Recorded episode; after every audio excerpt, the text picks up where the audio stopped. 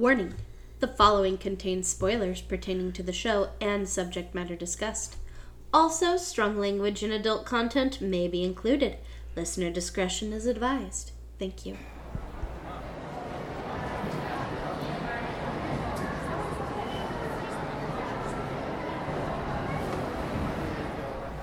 Tell me this isn't fabulous. This isn't fabulous. Just kidding. I think you may have an obsession. But these are pretty fantastic deals. We are just lucky that I saw that big ad for this sale at Macy's in this morning's A M New York on our way to breakfast. I mean, can we call it luck? A shoe sale? Are you kidding? That's beyond luck. And most of these are fabulous. Look at these red pumps. It would go perfect with that gorgeous red dress we got here last week. I don't know. Come on, get on board.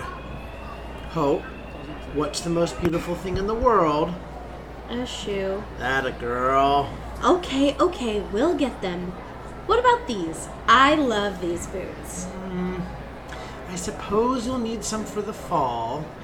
Or maybe we could get these cute green stilettos with the straps and then... The... Now let's not get carried away now.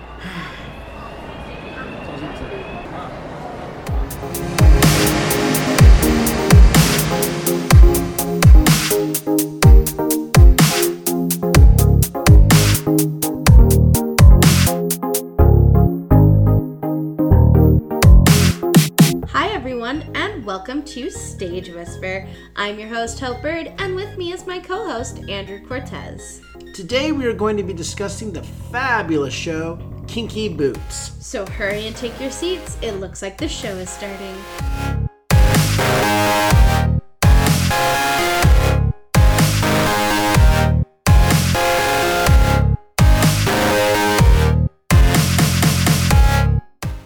Hello everyone, and welcome into today's performance of Stage Whisper. Ladies, gentlemen, and those who have yet to make up their mind, as the world continues to clamor for this hit Broadway show, we feel honored to finally be bringing it to you. Today we are bringing you the sexy and powerful show, Kinky Boots. The hit show brought legendary pairs both on and off stage together, and developed a new movement within the theater, stirring up love and acceptance that was welcome and needed. But before we can step into those fabulous boots, we have to first return to the groundwork. Kinky Boots is based on the two thousand five British film of the same name, which w- was in turn inspired by a nineteen ninety-nine episode of the B B C Two documentary television series, Trouble at the Top. It followed the true story of Steve Pateman, who was struggling to save his family-run shoe factory from closure and decided to produce fetish footwear for men under the brand name Divine Footwear.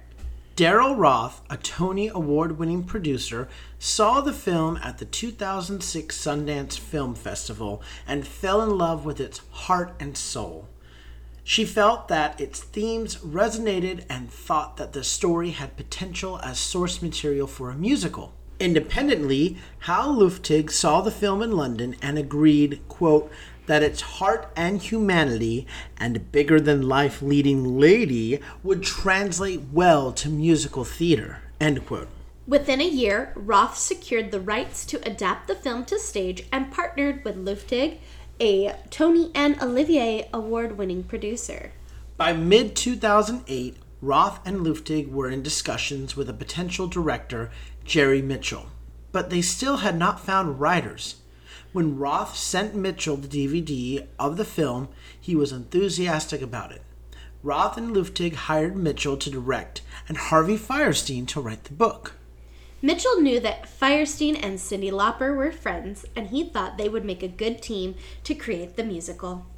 Fierstein agreed and eventually approached Lauper to write the songs because he, quote, saw in the adaptation an opportunity to work with someone with a big musical range, someone who could write club music along with show tunes, end quote.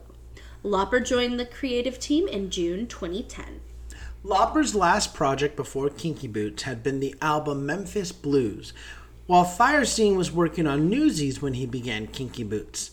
The work marked Lauper's debut as a musical theater songwriter, although she had some theatrical experience, having performed on Broadway in the two thousand six Roundabout Theatre Company production of the Three Penny Opera. Among Fierstein's prior experiences were works about drag queens, La Cage aux Folles and Torch Song Trilogy. Lauper has said that she identifies with drag queens. Fierstein and Lauper had both gained previous critical acclaim and honors in their respective fields. Fierstein had won four Tonys, acting and writing awards for Torch Song Trilogy, an acting uh, Tony for Hairspray, and one for writing the book of La Cage. Lauper is a chart-topping singer-songwriter and actress who had won Grammy, Emmy, and many other awards for her songs and performances. Fierstein noted a change in focus between the film about the saving of the factory and the musical, which included drag queens singing as they pass along the the assembly line. He said the main difference is that the musical is, at its core, about two young men who become, who come from seemingly opposite worlds, who figure out that they have a lot in common, beginning with the need to stand up to their dads. Lauper's inspirations range from the musicals South Pacific and West Side Story to Aaron Copland's Appalachian Spring and pop singer Lana Del Rey. In a broadcast interview with Patrick Healy of the New York Times, Lauper and Fierstein said that in adapting the film, they stressed themes of community and the universality of the father-son bond as vehicles to explore the issues of tolerance and self-acceptance. Kinky Boots was given a reading on October sixth, two thousand eleven. Lauper was actively engaged in refining the material once the cast began readings. In January twenty twelve, Roth announced that the show would be workshopped that month and that Stark Sands and Billy Porter had been cast in the starring roles.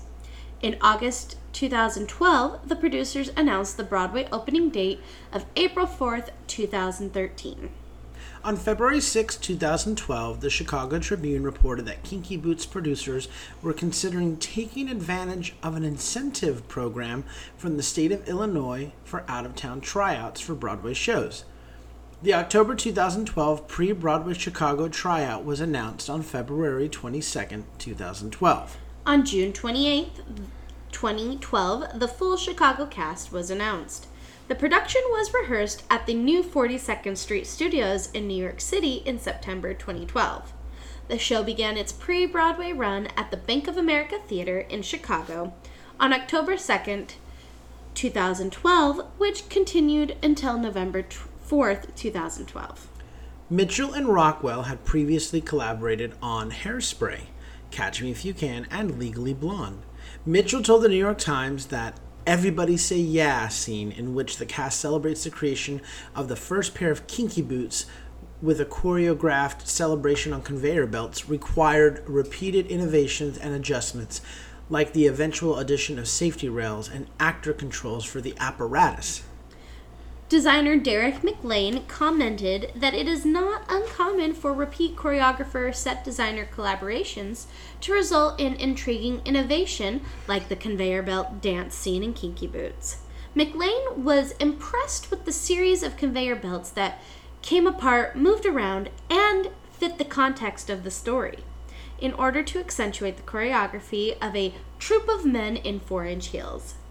With respect to the conveyor belts, he said, "They've never been used as dynamically as this, creating a series of surprises with the kind of wild athleticism that actually looks dangerous. It's one of the more thrilling combinations of stage design and choreography that I can recall." After the tryout, the team went back to work, adding a new musical number for Charlie and a second song in the drag club, removing another song, and revising the book. This is a good time to introduce our design team. Book by Harvey Fierstein. Music and lyrics by Cyndi Lauper. Director and choreographer Jerry Mitchell. Scenic design David Rockwell. Costume design Greg Barnes. Lighting design Kenneth Posner. Sound design John Shevers. Hair design Josh Marquette. And makeup design Randy Houston Mercer. The show would arrive at the Al Hirschfeld Theater on April fourth, two thousand thirteen, and would play two thousand five hundred five performances until it closed on April seventh, two thousand nineteen. That season, it would garner thirteen Tony nominations and chase away with six. Best Sound Design of a Musical for John Shevers, Best Choreography for Jerry Mitchell, Best Orchestrations for Stephen Oremus, Best Original Score for Cyndi Lauper, Best Actor in a Musical for Billy Porter, who played Lola, and Best Musical. The New York Times noted that in the two thousand twelve two thousand thirteen season, most of the new Broadway musicals were inspired by movies or books. The paper found the show timely for its treatment of problems that paralleled those at the time of its production, including chronic unemployment, financial distress, and the collapsing, or sorry, the collapse of manufacturing. Prior to the June ninth, two thousand thirteen Tony Awards, Kinky Boots had trailed its box office competitor Matilda the Musical in advanced sales. However, less than a month after opening, Kinky Boots surpra- surpassed this rival in weekly box office gross. The day after the Tony Awards, the show sold one point two five million dollars in tickets, and its advance ticket sales for future dates became a hot commodity. In the weeks following its Tony wins, the show became so popular that in the beginning of July, a spec- special ticket lottery system was created to keep fans from camping outside the theater. Kinky Boots set a new box office record at the Al Hirschfeld Theater and recouped its thirteen point five million dollars capitalization in a relatively quick thirty weeks of performances, which was faster than any big-budget musical in recent history. In October two thousand thirteen, Kinky Boots had the second highest premium price ticket on Broadway, behind only The Book of Mormon. After its six-year run, closing on April seventh, two thousand nineteen, the show had grossed three hundred nineteen million dollars.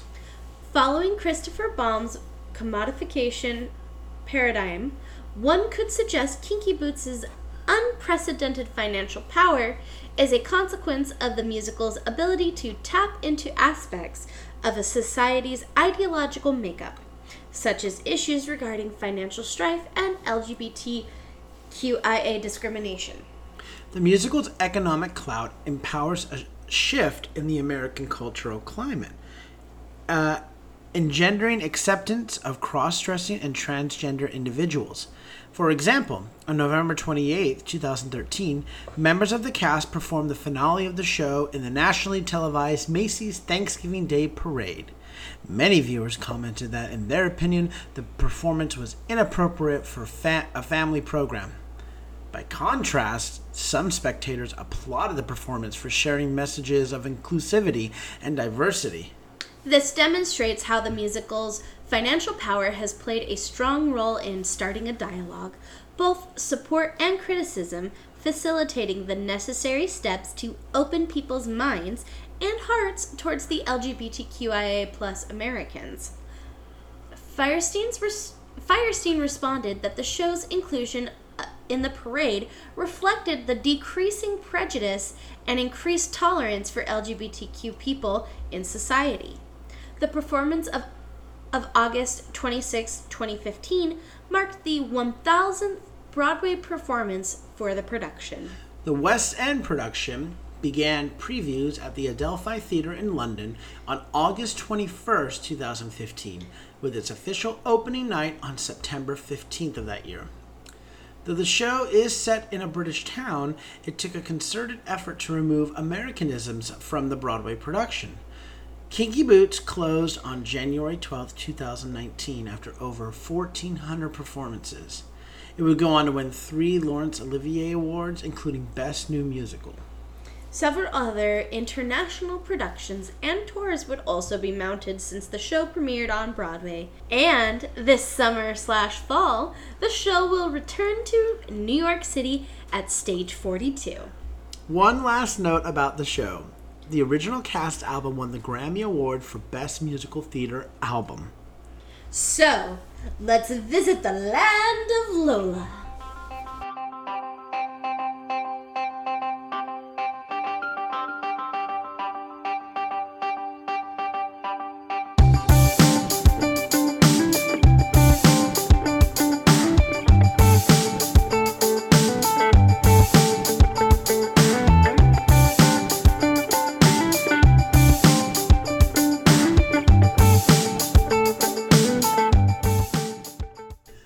show starts by showing Charlie Price as he grows up as the fourth generation son in his family's business, Price and Son, a shoe manufacturing company with its factory in Northampton. Another young boy growing up in Clacton is as fascinated by shoes as Charlie is bored by them. But in this case, it is a pair of red women's heels that have attracted his attention, aggravating his strict father. Years pass, and Charlie's father is aging and hopes Charlie will take over the factory. Still, Charlie is eager to move to London with his status-conscious fiancée, Nicola, and pursue a real estate career. Charlie has barely made it into his new flat in London when his father dies suddenly. Charlie hurries home for the funeral, where he finds the factory near bankruptcy. The factory makes good quality men's shoes, but they are not stylish and not cheap, and the market for them is drying up.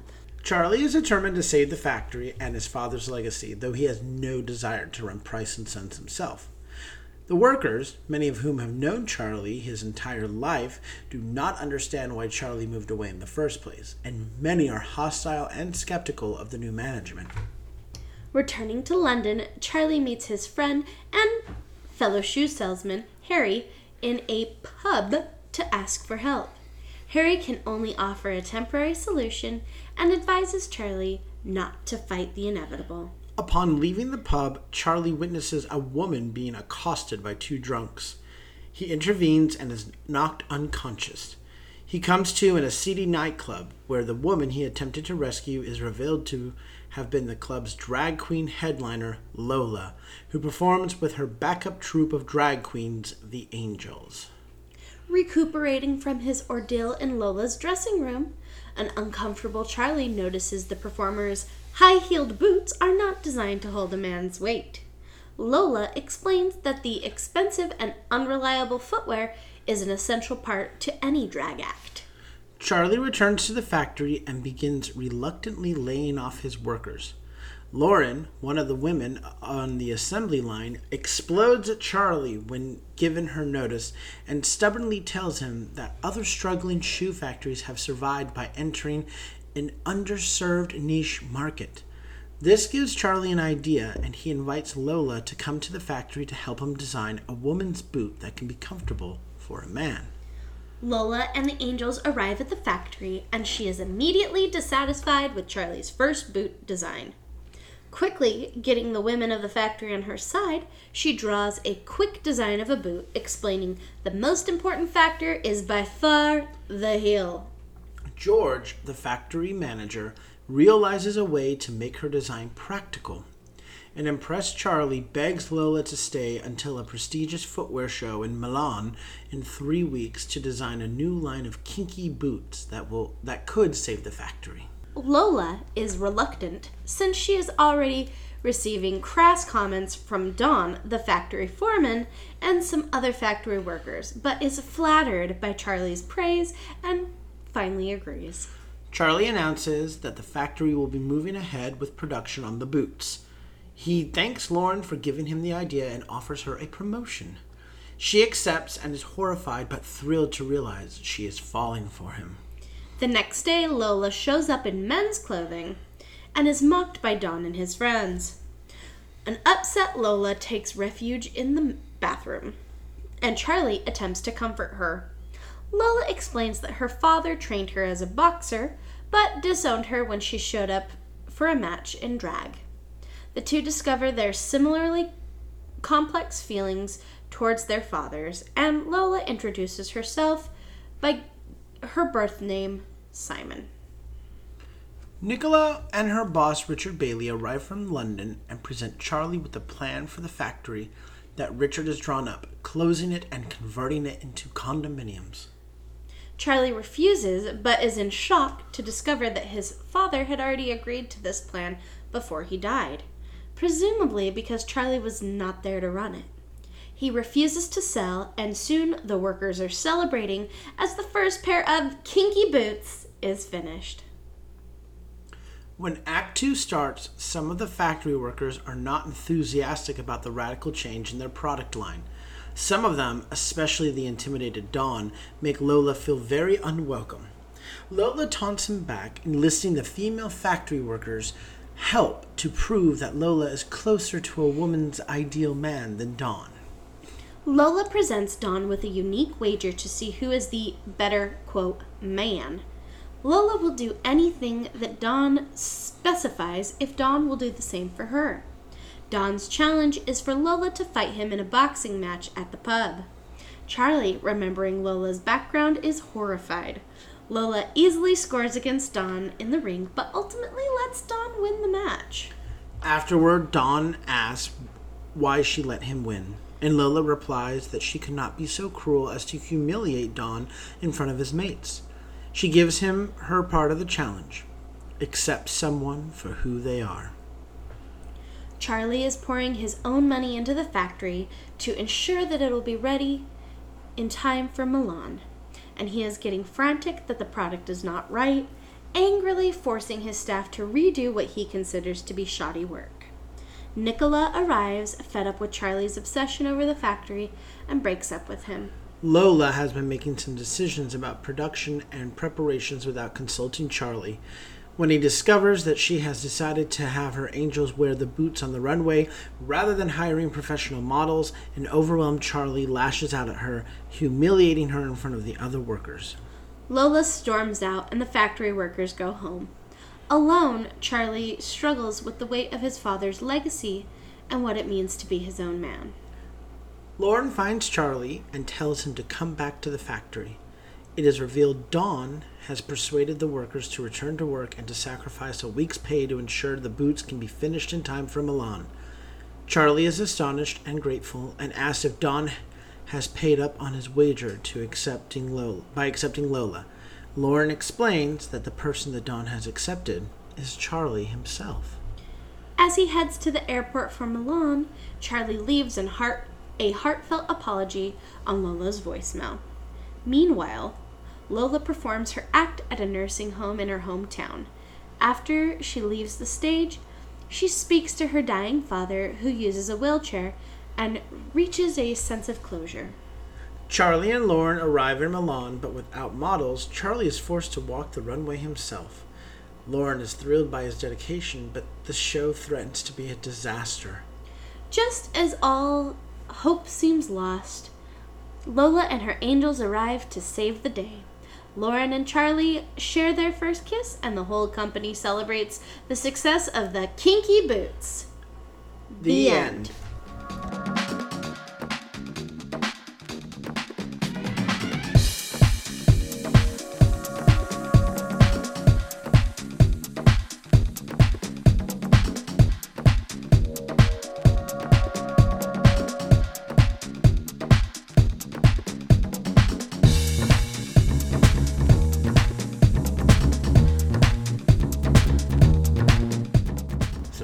We will discuss the parts of the show we liked and maybe didn't like. Dooba-doo-wah, oh yeah. Gosh. You thought you got me, but guess what? I just Linda Belchered you.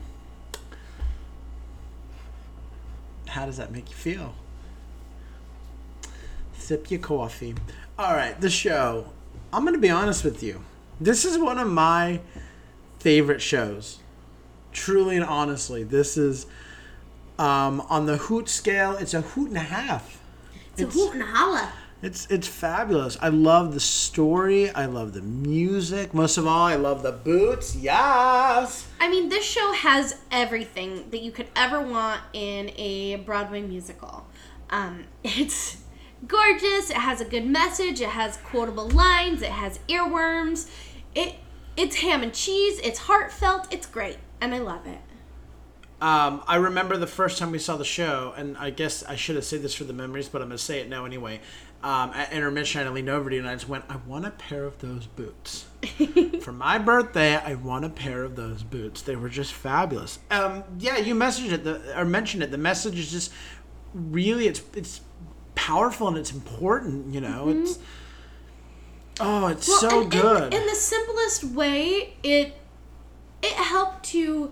alter mainstream ideas of the spaces that drag queens can exist in without um, persecution. Yes. And the supporting characters were just as vital and deep as the main characters in the show as well. I thought that was really fantastic.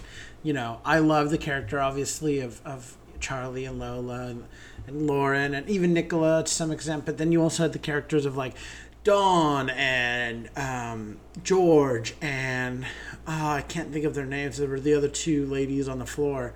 One that cheered on for Dawn, but then the other one that came over to help Lola. And then you had the lady who was like bringing the tea and everything. You know, you mm-hmm. you had these these supporting characters that you had a full, cheer for. Yeah, you had a whole community that was made up of differing people. Yeah, and it just made the show. This was really just a full on, complete whole show. Mm-hmm. And no matter how many times you saw it, it was better and better and better, and you got something out of it each time that was different. Yeah, you know, and. It, Honestly, there are few and far between shows that you will see on Broadway that are just whole and complete, that everything is just firing on all cylinders, and you leave and you go, that, that. That, that is, is that is going to be one of those footnotes on the Broadway timeline right there, that. Not saying that uh, a Broadway show can't be good, but it's just, it's full. It, it can, it will stand the test of time and all that jazz. So, we should probably start breaking things down. Get your pickaxe out. Ding, ding, ding. Um, listen, this is the mindset we're in today, all right? That's great. We're doing um, this. You know, let's start with the set. You got to start at your foundation, let's right? Let's set the set. Yes. Dad jokes for days. Um, I thought the set was brilliant. I loved walking in and seeing that brick wall, that, that, that northern England, eh, midland England kind of looking factory wall. Mm-hmm. Um, just welcoming you. With the giant Price and Sun sign. Mm-hmm. Um, and I love that eventually they'd hang the boot on it. Mm-hmm. Um, so it made that, that uh, I guess the, the, what should we call it? The, the, the home base set? You know, like shows have that, that, um, their their base, like where they start each act. And then how they modify it? Yeah, so they incorporate that opening set into the show. So it's not just like a curtain that hides everything. Right, well, because everything in this show has, like, it's... I mean, I think the base is a great way to describe it. The base is the factory. Well, no, no, I, well, hold on. What I mean is, like, they didn't use a curtain. The set first set was like a curtain, but they still... made it act as a set. So it wasn't just to set the mood, to give us the placement of the thing, and then they rolled up that flat, and it was like, oh, we're in a factory, how cool. It was actually like, no, this is an actual set piece. People were entering and exiting through the door. Yes. And then in Act two, they hung the boot on the sign, and I was like, oh, so we were actually not just using this as masking as a curtain, because it would look weird to start the show and whatnot with a curtain. That feels too proper. Um... But they also use that because other shows, like for instance Wicked, they dropped that map of Oz down, mm-hmm. but they never really use that map of Oz. It's just it's a curtain. No, it it exists uh, as the fourth wall, right? And you watch that fourth wall, wall rise to just kind of be like, yes, everything's happening behind the curtain. And it, that's exactly how this factory wall that we we walk in and we see first does. But then they use it as a set, which right. I really so it's liked. like it's like you go into the show rather than. Go up to yeah. the show. And in fact, the show starts with Don walking out and he's on the phone and he, I love that announcement too where he's like, what? No, I'm at a show. So I've got to turn my phone off. And like he looks at the audience that way and I'm like, that's, mm-hmm. that's one of the more clever ways I've heard, seen the pre-show announcement, you know, and, and by the way, no pictures and the, you know. So I like that. I like the way we essentially had the two worlds. You know, we had the club, which, you know, I would group in there along with the club. You had the, the Milan stage. They were kind of similar. Similar. And and setup. Where you had the runway. Lola's the, runway. The club. So the club didn't actually have a runway. It had a proscenium.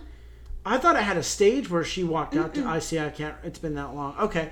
I, but I love, like, the fans that came off the stage in the club. Mm-hmm. Um, since I've brought up Milan, I love the way that the stage would open up to fan out. Yes. Isn't that wide? It did have some good amount of automation because not only did you have, like, the case for Nicola that rises and falls that has her beautiful pair of shoes in it, um, you know, her Louis Vuittons that she wants. Yeah.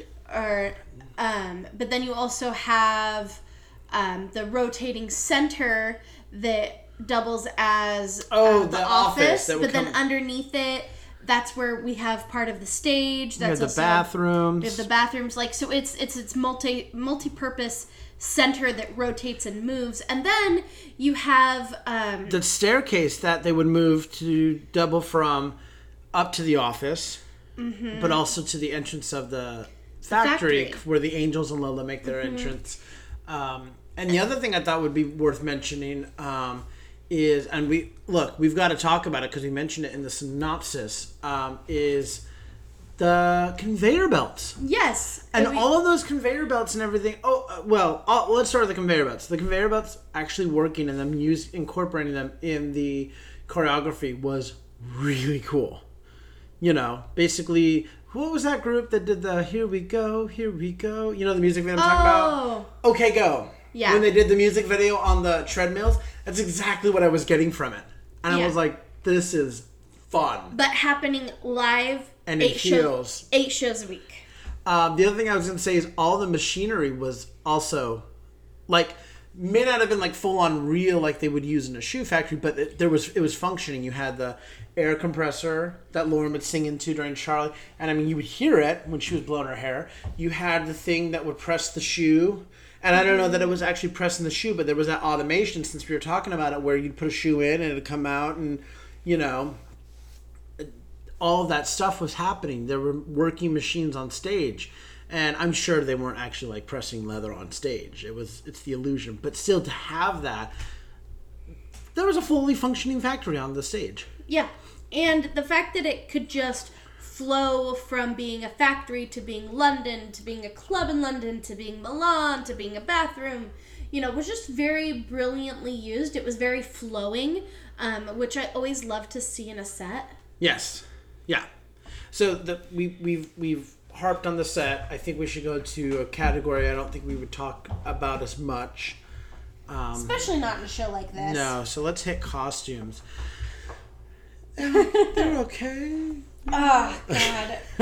This is another one of those shows that I love the costume design. Yes. I absolutely adore it because not only do you have to look... You know, you have to have cast members that look everyday people-like. Which is not an easy look to do. No. And it's also a dated show. Right. Well, because you not only have to give each person their personality in their clothing, but then also you have to, like, take age into consideration, class, and, you know, time, like... job, all of that. Yeah. And so it's it does a beautiful job of creating real people that look like they belong in the same world together. Mm-hmm. But then also, the other thing you have going on is the larger-than-life drag queens. Yes. And you have to be able to do that elevated drag style and have it look different enough that it... you know, stands out as larger and li- larger than life, but also still has to blend into the world that we've created on stage. Right. And and, and the one I'm thinking of in particular, though, is, is obviously Lola, because Lola doesn't just have these stage looks. She has these everyday drag looks, too. Mm-hmm. So she has a night drag and a day drag and a professional drag. Right, right. And... and making those levels so that it keeps us guessing but it keeps us hooked is really, really important. And that's just... and when we're talking about costume right now, we're not just talking about the clothing they're wearing. We're also talking about hair. We're also talking about makeup. And it's a full-on look. Um, mm-hmm. Before we go any further, I, I have to just... I have to start at the end. I have to start at the end with the Angels with those iconic outfits that just when you thought you'd seen everything...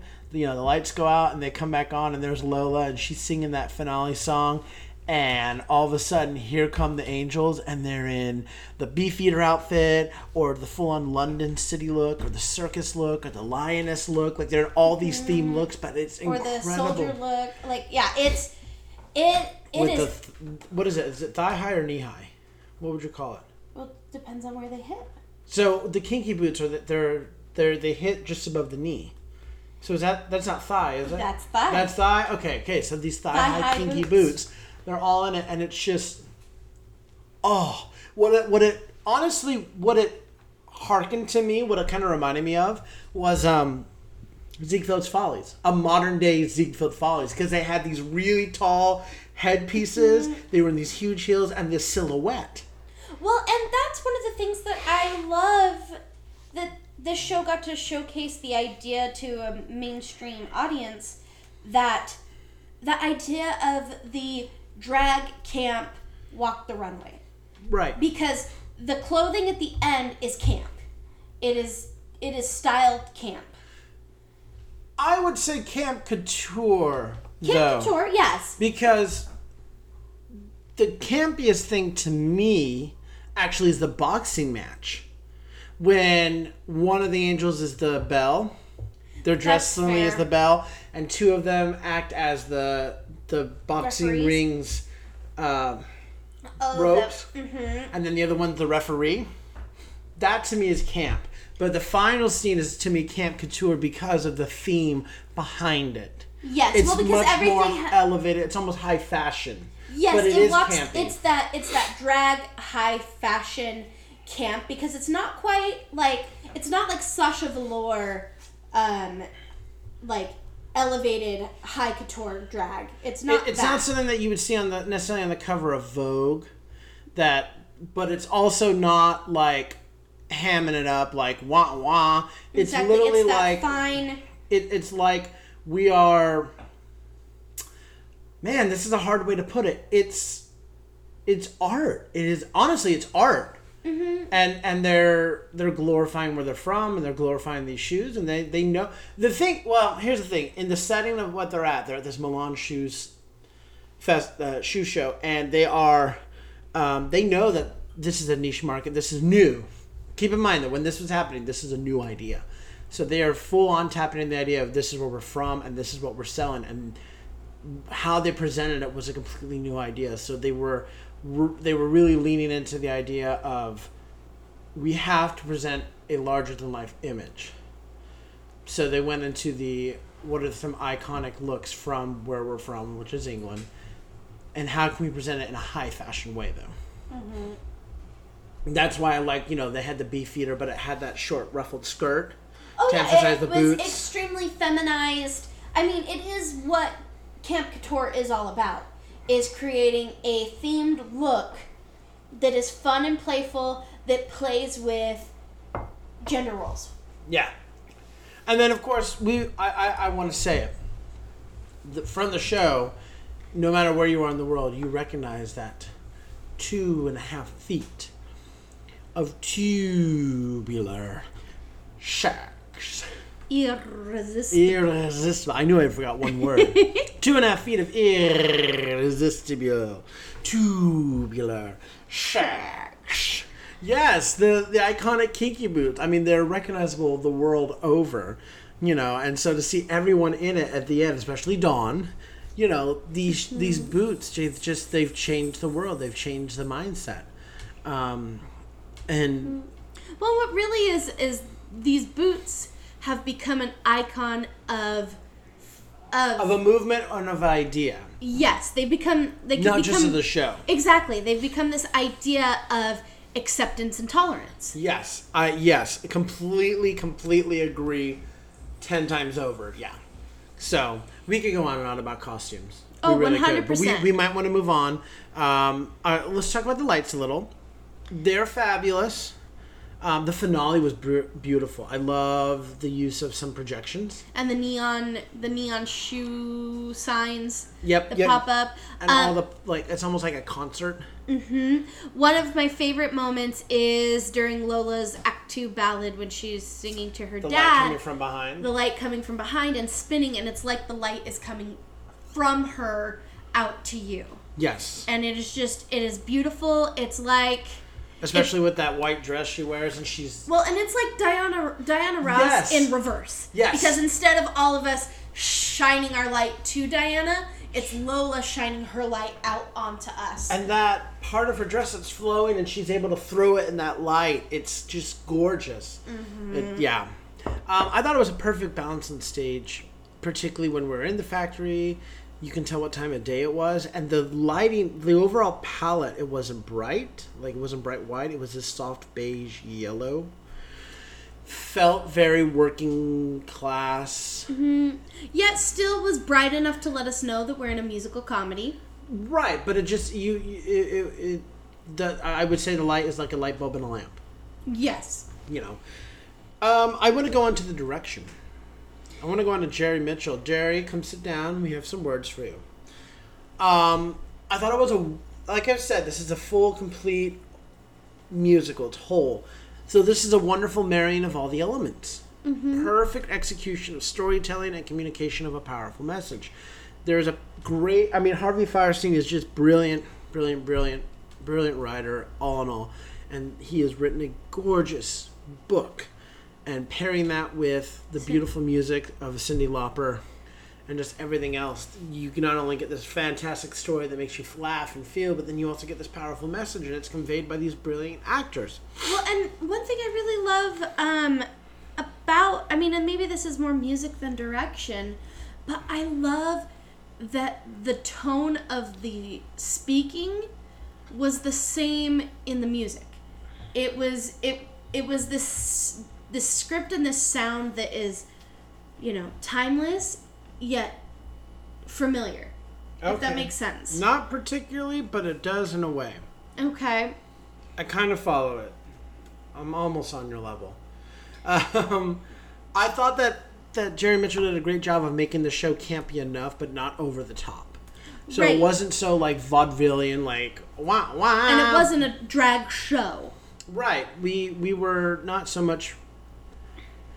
poking fun or satirizing, were more of educating or laughing or embracing. I think, I think more of what we're doing is inviting the audience into the world to see that it's not a scary place and yes. that these people are real people just like you. Yeah. And I just thought that, that Jerry did a great job of harnessing this story in the show and making it into a, the perfect flow into something honest and real and perfect. Mm-hmm. Well, the flow and the pace was just so, like, it just... It went. It, it didn't. Everything was paced perfectly, from the comedy to the right dramatic pauses. Just everything. It felt right. You didn't have that moment when you were like, "That didn't. That didn't quite land right." Everything. Well, you just one. Of, I mean, one of the moments I love the most is when Charlie works so hard. He's like, "I'm gonna make a shoe," and the first shoe he makes, and they, yeah, he's got this. It's gonna be great. And then he shows it to Lola, and Lola goes, "Dear God, tell me I didn't inspire something burgundy," you know, and that, and it just starts slow, and it amps, and it gets mm-hmm. bigger and louder and faster, and it's just like, yes, but every night, every time I saw it, it would always start at different paces, but it would always feel natural and real, and you were like, yeah, we've all had that moment where we've asked someone to do something, and you see it, and you're like, God, tell me that's not what you think of me when you... Right. Well, and one of the other things I really appreciate about the way this show was done is that even though there is talk of romantic love throughout the show, the message of this show being about platonic love and what that means and With how... Charlie and well, Lola. I, but not even just Charlie and Lola. Oh, I guess Charlie and Don, or Lola and Don and... Everyone. This yeah. show is about platonic love and how you, how it relates to your life, and how platonic love is something that we should embrace. We don't have to be afraid that, you know, of love existing outside of a romantic relationship. Yeah. We can have platonic love, and it can exist. Yeah, that's good. That, uh, yeah. Um, you mentioned something about the music, so why don't we talk about the music? Complete and total earworms all over the place. I mean, Cyndi Lauper, I love Cyndi Lauper, and she can write music anytime she wants, because this is one of the best scores in recent Broadway history. I adore it. And every time you start to be like, nah, it's old, it's dated, you hear it, and you just go, nah, nah, nah, this is refreshing, this is fun, this is, like, well, and what I mean by that, um, that familiarness is it doesn't necessarily take place in a certain time period, but there's an overall sound that just feels like home and comfort. It it's yeah, because the music It's I, poppy. It, it, yeah, but it's weird. It, it's you know, this was written in two thousand thirteen, but even now it fits in just fine. Mm-hmm. It doesn't sound like it's from almost ten years ago, if that makes sense. It, can, it fits in just fine with the the environment that exists now. I think the the song I like the least out of the entire score, honestly, is Lola's song, "Hold Me in Your Heart." Yeah. Um, and it and and and and I want to be clear though, it is a great song and I do like it. But I'm just like, if I had to rank everything, that would be the one. But it's like the most different from all the other ones. But I mean, I could I I um, um, Raise You Up, Just Be is like my bread and butter. Everybody say yeah, come on now. How, right. I mean, just be who you want to be. Never let them tell you how you have the to The opening be. Song, the most beautiful thing in the world. The minute mm. I heard that, I went, oh my God, this show's for me. I, I also can't shoes. I can't see the name Charlie without hearing Charlie. Charlie. Honestly, yeah, yeah, yeah. You know. Yep. Whatever. The history of wrong guys. Yeah. Chapter one, he's a bum. Oh, we could yeah. sing the whole soundtrack, but they don't Absolutely. Think that's why our listeners listen. No. um, but on top of it just being addicting and danceable and singable, there's a great message that it carries with it.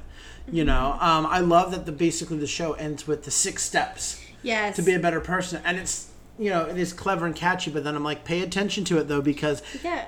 That's real. I love you change the world when you change your mind. Mm-hmm. Accept yourself and you'll accept others too. Oh my gosh. You know, say it for the people in the back. Now more than ever, we need to hear and live by those rules, you know, because it's it's so important. So Cyndi Lauper, man, she... First time out the gate writing music for a Broadway show. Okay, well, can you do it again, please? Because, oh my hell, that was so good. Because I liked it. So the other thing that Jerry Mitchell did besides direct, he of course he did the choreography, and I feel like maybe we should mention a few things about that. I mean, they right. did dance in heels, and it was pretty iconic choreography. So as I've mentioned, it's not easy to dance in heels to begin with, you know, but to be dancing in these six-inch heels at least, mm-hmm. and on conveyor belts and stairs that are moving. Well, and here's the thing to also remember. They didn't hire drag queens specifically to play the roles of the uh, angels. They right. auditioned it just like they would any other show. So yes, there might have been some queens in the cast, but there were also just, you know, non-queen... They're just uh, regular actors. Yeah, just regular uh, ensemble dancers that trained to dance the choreography in these heels.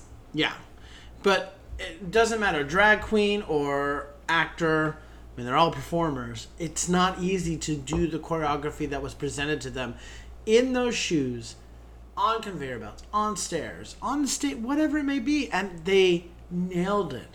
Mm-hmm. And again, the power of the theater, you know, eight times a week, live, one shot. It was incredible. It was just incredible to see what they were doing. Um, and yeah, that ensemble, the angels, the moves they were doing, the death drops, the splits, everything. I mean, it was, wow. Um, it may, it may not have been like the most difficult and complex choreography.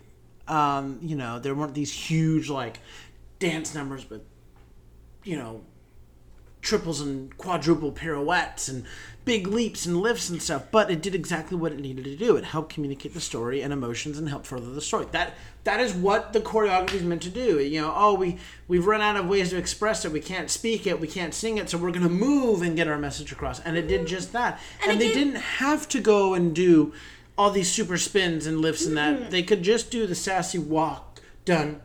Done. Uh, well, bum, bum. You know, that's well, sexy also, and the sex is in the hill. Yeah. Or, yeah. Um, the What a Man um, number uh, in the factory where you had the entire ensemble there, they weren't all necessarily like dancing, but they had movement. And it they had, fit into what he w- what Lola was saying. Yes, because there was dancing and there was movement, but it was it it was beautiful. It was beautifully done, and I loved it. It was exciting, and at times it also felt new, which yes. was really really great. I yeah I I loved it.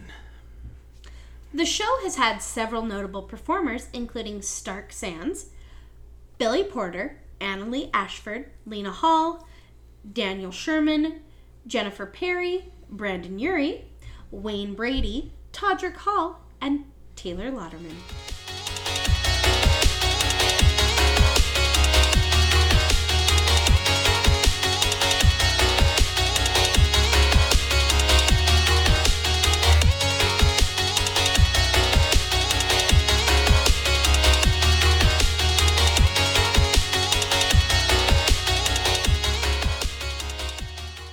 So let's now talk about the impact the show has had on the theater and its history.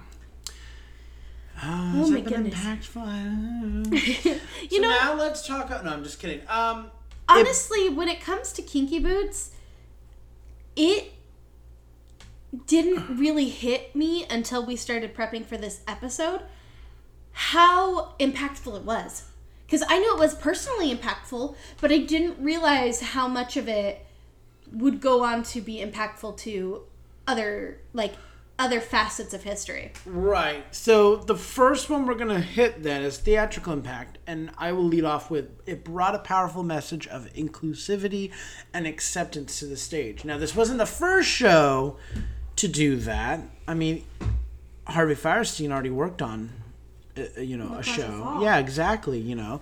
Um, but uh, to me, this was a different message, but still same, but it's even more powerful. Well, and I think that what really has happened is you had um, a show like La Cage aux Folles that opened the door, and then Kinky Boots was able to step through and show. Yeah. Because, you know, especially with society, especially with how we have been, um, you know, it, rooted in America specifically, we have this idea of this Puritan culture that's just in...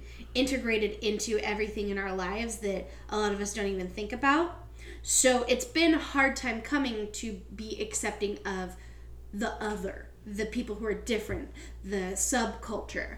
And so really you had La Cage aux Folles that was the first to first musical really to be like, hey, this is a gay relationship. First successful. Sorry.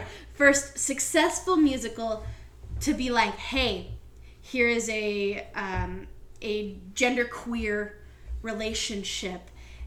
And they gave us just enough to be comfortable so that someplace down the road we get Kinky Boots where we can, we've already gotten comfortable with that idea. Now we can take that idea even further and be like, hey, it's okay. You don't have to, you know, it's not as scary as it seems. Mm-hmm. And so I think really that's why Kinky Boots could be so successful, because they were given allowance from the shows that came before it to be more outright with their message.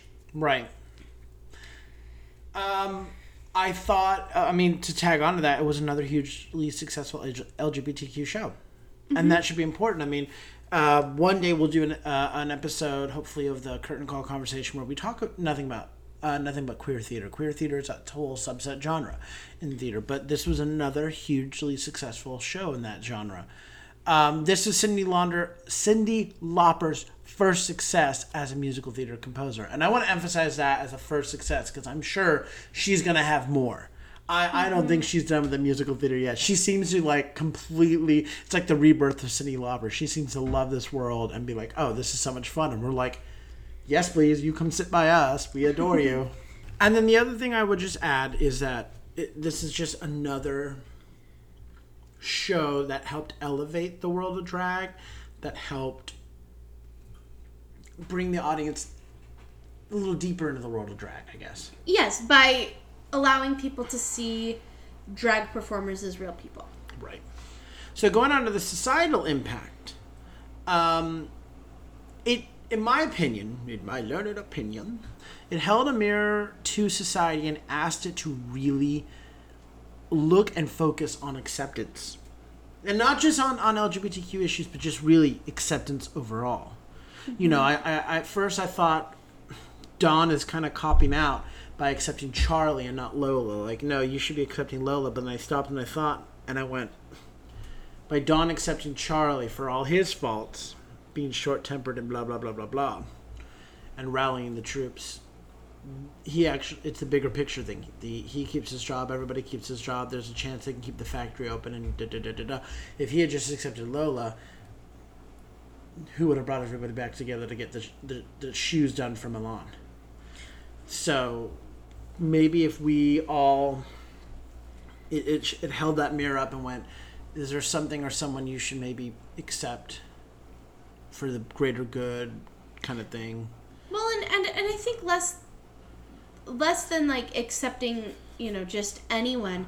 I think it's recognizing that everyone has flaws, and that maybe our flaws, in the same respect that our flaws, you know, make us less strong, our faults can also help us help show who we are. You know what I mean? Mm-hmm. And so, because especially taking a look at like Charlie, Charlie cares so much about saving the factory because he wants to take care of the people who he who took care of him, you mm-hmm. know, who've worked for this business for forever.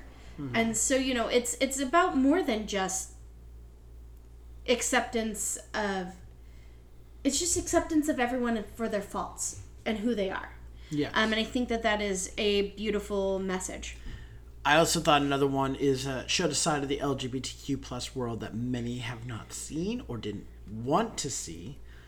Um, well, like we talked about in the beginning, about how the financial success of Kinky Boots gave it more power than people thought it could have. Yes. Because it made it a t- hot ticket item. So maybe those those parents who, um, you know, are bringing their kids out to New York for the first time or whatever are like, yeah, let's go see Kinky Boots because it's the hot ticket. And then they end up getting this beautiful message of acceptance. Well, and I mean, this is this is right around the time that RuPaul's Drag Race is really taking off, and I I mean, look, I, I do not recall much about the gay rights movement and everything of the eighties and the nineties, but in my lifetime, this is for me when I remember just a big resurgence of it. This is when we had gay marriage being legalized and everything. This was a big, this was a big move moment, a, bit, a show that a lot of people use as a vessel to communicate these things through. And it was to be like, look, what are you afraid of? Mm-hmm. Furthermore, is your fear worth what it's doing to the other side? Look at the cost on the other side. Do you really think that your bigotry, your persecution, your fear justifies how, what it's doing on the flip side? And it offered that other side argument in a way that that was that, palatable. Yeah, and it was like, oh. Again, the idea of the holding up the mirror thing where it's like, oh, I didn't intend to hurt someone. It's like, yeah, but you are. So maybe take a look at your actions and whatnot and reevaluate. And that's another thing is, you know, I use the word palatable because we could sit here and argue about, well, the truth shouldn't have to be palatable, and I completely agree with that. But it's like the saying goes, you catch more flies with honey. Like, sometimes in order to get a foot in the door, you have to make it a little more palatable for the other side so that they can begin to see the differences. Completely agree. Um, I, I've already mentioned that it elevated the, the art of drag and gender bending in a way that common cisgender audiences could relate to and understand. And like I said, pairing that with the rise and success of RuPaul's Drag Race, I thought a lot of people went, ooh, you know. Um, but I do want to clarify that, that the art of drag and the art of drag on Broadway are two different art forms. Very. They deserve two different forms and levels of respect. They all perform at their own level and highly, and kudos. Like, I couldn't do that, but I don't want to demean or mitigate one or the other's art form by comparing them side by side or saying that they're the same by any means right, imaginable. Right, they, they are but, different. But if someone saw Kinky Boots and went, oh my gosh, it's amazing, da, da, da, I want to see more, and they found their way into like RuPaul's Drag Race and they started seeing that world of drag and seeing what it, what these people, what these these these people are doing, what it takes, how creative they are and all that, well, great. Like, it's art. It's they're well, so and it's creative. a it's a way of uh, drag is a way of self-expression yes. and exploring gender. And if this show helps to open the eyes of someone who is having a hard time confronting that within themselves, mm-hmm. like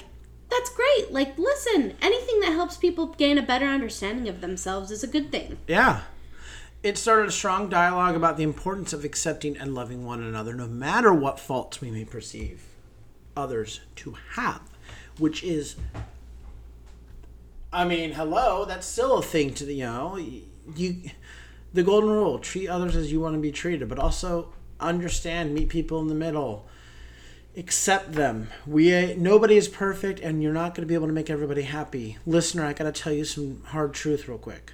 You're not a taco. You will not make everyone happy. But that being said, you should be accepted for who you are and, and faults and everything. And you should also accept others for who they are, mm-hmm. faults and everything. That doesn't mean that, like, it's, it's a good acceptance, you know? Like, you can accept a bad person with all their faults, but you're like, I accept that that's who they are. But it's more It's important, not going to be a justification for bad behavior. But more importantly, you, you if you can accept someone for their faults and everything as well, that's when real communication, that's when real, real exchanges can begin. And this show really started that strong dialogue and made us kind of look inward and go, oh, we should really stop throwing rocks and insults and that. We should maybe talk. Maybe we have more in common than we have different. Mm-hmm. You know, my, my fear is really not founded in much of anything. I thought that, it, yeah, exactly. You you thought it was this, but it's not. And the last big societal impact I thought that had, and this really happened really towards the end of its run on Broadway, but it was it's very important, and it continu- and they and they really continued this. Uh, especially, I remember following it when it was on tour, which was it helped to further and support the discussion regarding transgender individuals and their rights. Um, one thing I remember, which I think you alluded to when we were talking off off the air, uh, was the bathroom bill yes. in North Carolina. And I remember they released a video um, when they all went into the bathrooms at the Al Hirschfeld, and they sang, uh, they were singing Just Pee, but they were singing Just Pee where you wanna pee. Never let them tell you who you have to be. And I was like, I can't believe we are debating where someone has to use the bath. Like, I feel like more people than not were telling me, as long as you wash your hands, I don't care. But they started, this was a highly visible public, I'll say figure in, in the mm-hmm. in the show Kinky Boots coming out and being like, be who you are. And on the other side, accept who they are. And, and they went a step further because this, back in two thousand nineteen, was the first theater I remember going to that had gender neutral bathrooms. When I we walked when I walked well, in the bathroom, it said gender inclusive bathrooms. Oh, inclusive. I'm sorry, and it just said we we encourage gender inclusivity. Use the bathroom that you identify with. Yeah. And I was like, that's awesome. I mean, it's a bathroom. We all know what we do in the bathroom. Just wash your hands. Is all mm-hmm. I care about. Mm-hmm. Please. I don't, after that, I don't was, care. Yeah. I don't care what, what, what part to use to do what. Just wash your hands. Exactly. It's not important to me. I don't need to know all that. And so the fact that this show is using its celebrity to, to do good and, and fight for good like that was so incredible. Mm-hmm. So incredible. And I think with a lot of soon to be political issues and that, kind of paved the way for other shows to start taking up arms in a stand against some stuff where it was like, no, this isn't right. We need to say something. And as you had mentioned about this show being, you know, maybe a younger audience being able to see a show whose message is about accept who you are, love who you are, you're perfect, yada, yada, yada. To see that show also say, hey, we see you, you, you know, transgender youth or whatever, you are loved and accepted and enough, and we see you, and, and we're here to protect you, and da da da. I think that's so important, and mm-hmm. more of that, more of that. So, is the show still relevant? Absolutely, yes, a thousand times over. Um, there's a reason it's returning to New York, and that is because the message and the power of the show is more relevant and needed more than ever. Um, We need to create a more loving and accepting world now more than ever. And it seems that ever since Kinky Boots dimmed its light on the Great White Way, the world has become uh, a much darker place. And we need to be we need to be reminded of the six-step program to making the world a better place. Right. I mean, all I'm saying is it closed in two thousand nineteen, and then the next year, you know, the world shut down. So, um, yeah. So what you're saying is if we bring Kinky Boots back, we can end the pandemic. Uh, I mean, I, that's what I, I, yeah. All right, well, that's all it takes. Kinky Boots is the answer.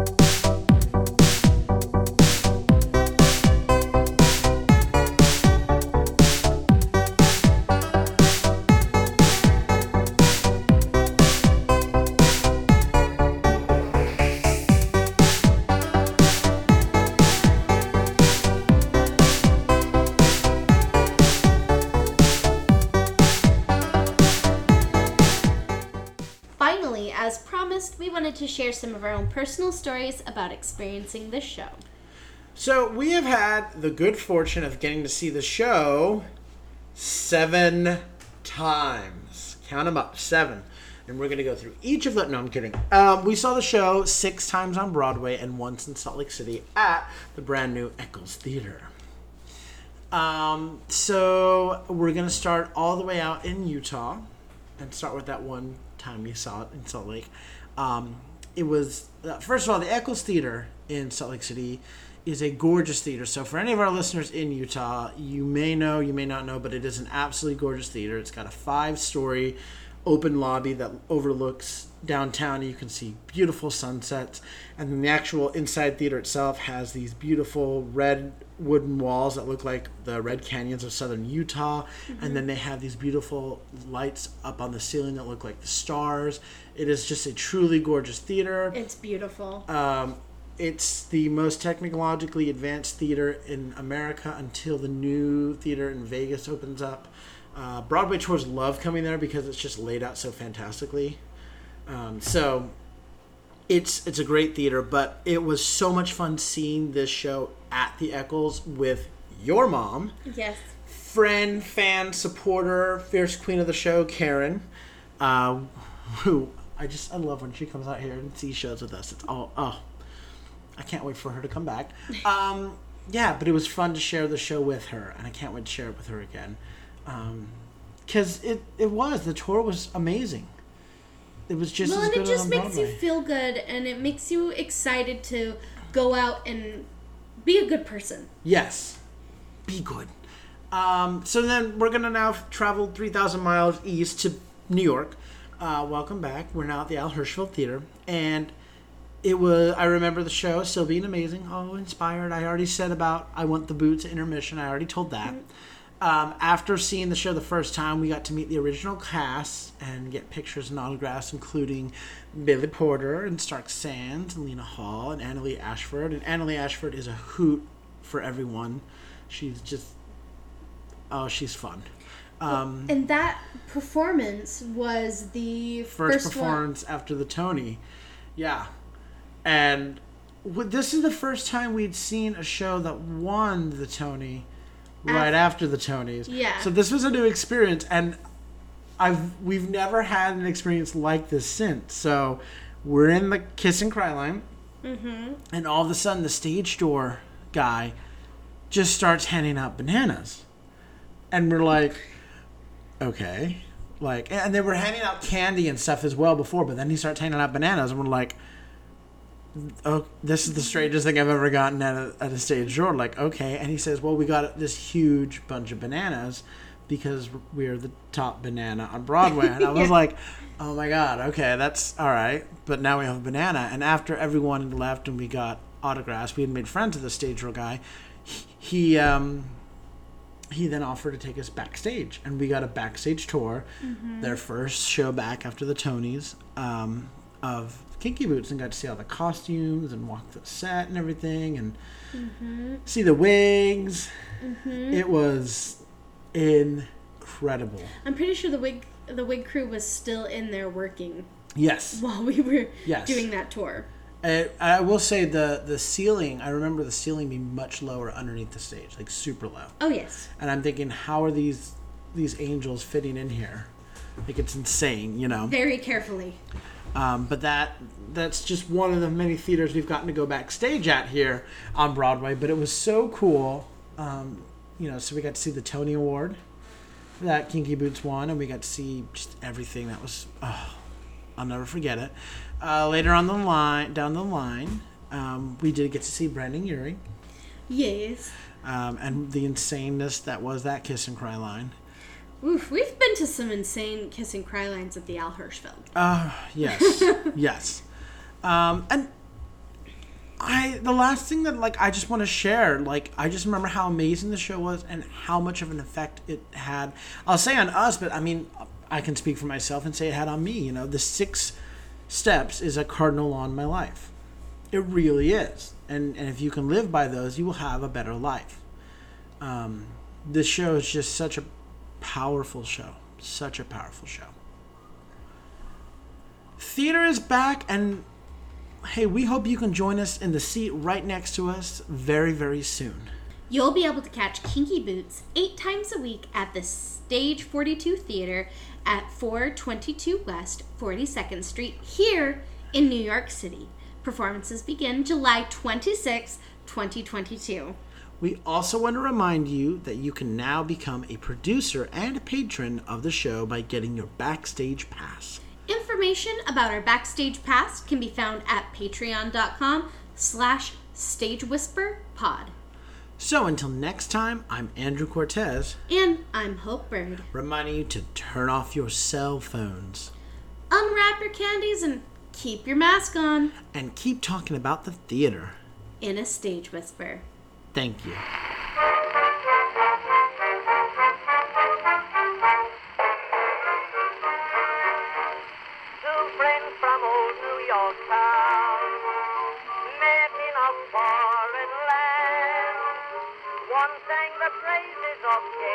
If you like what you hear, please leave a five-star review, like, and subscribe.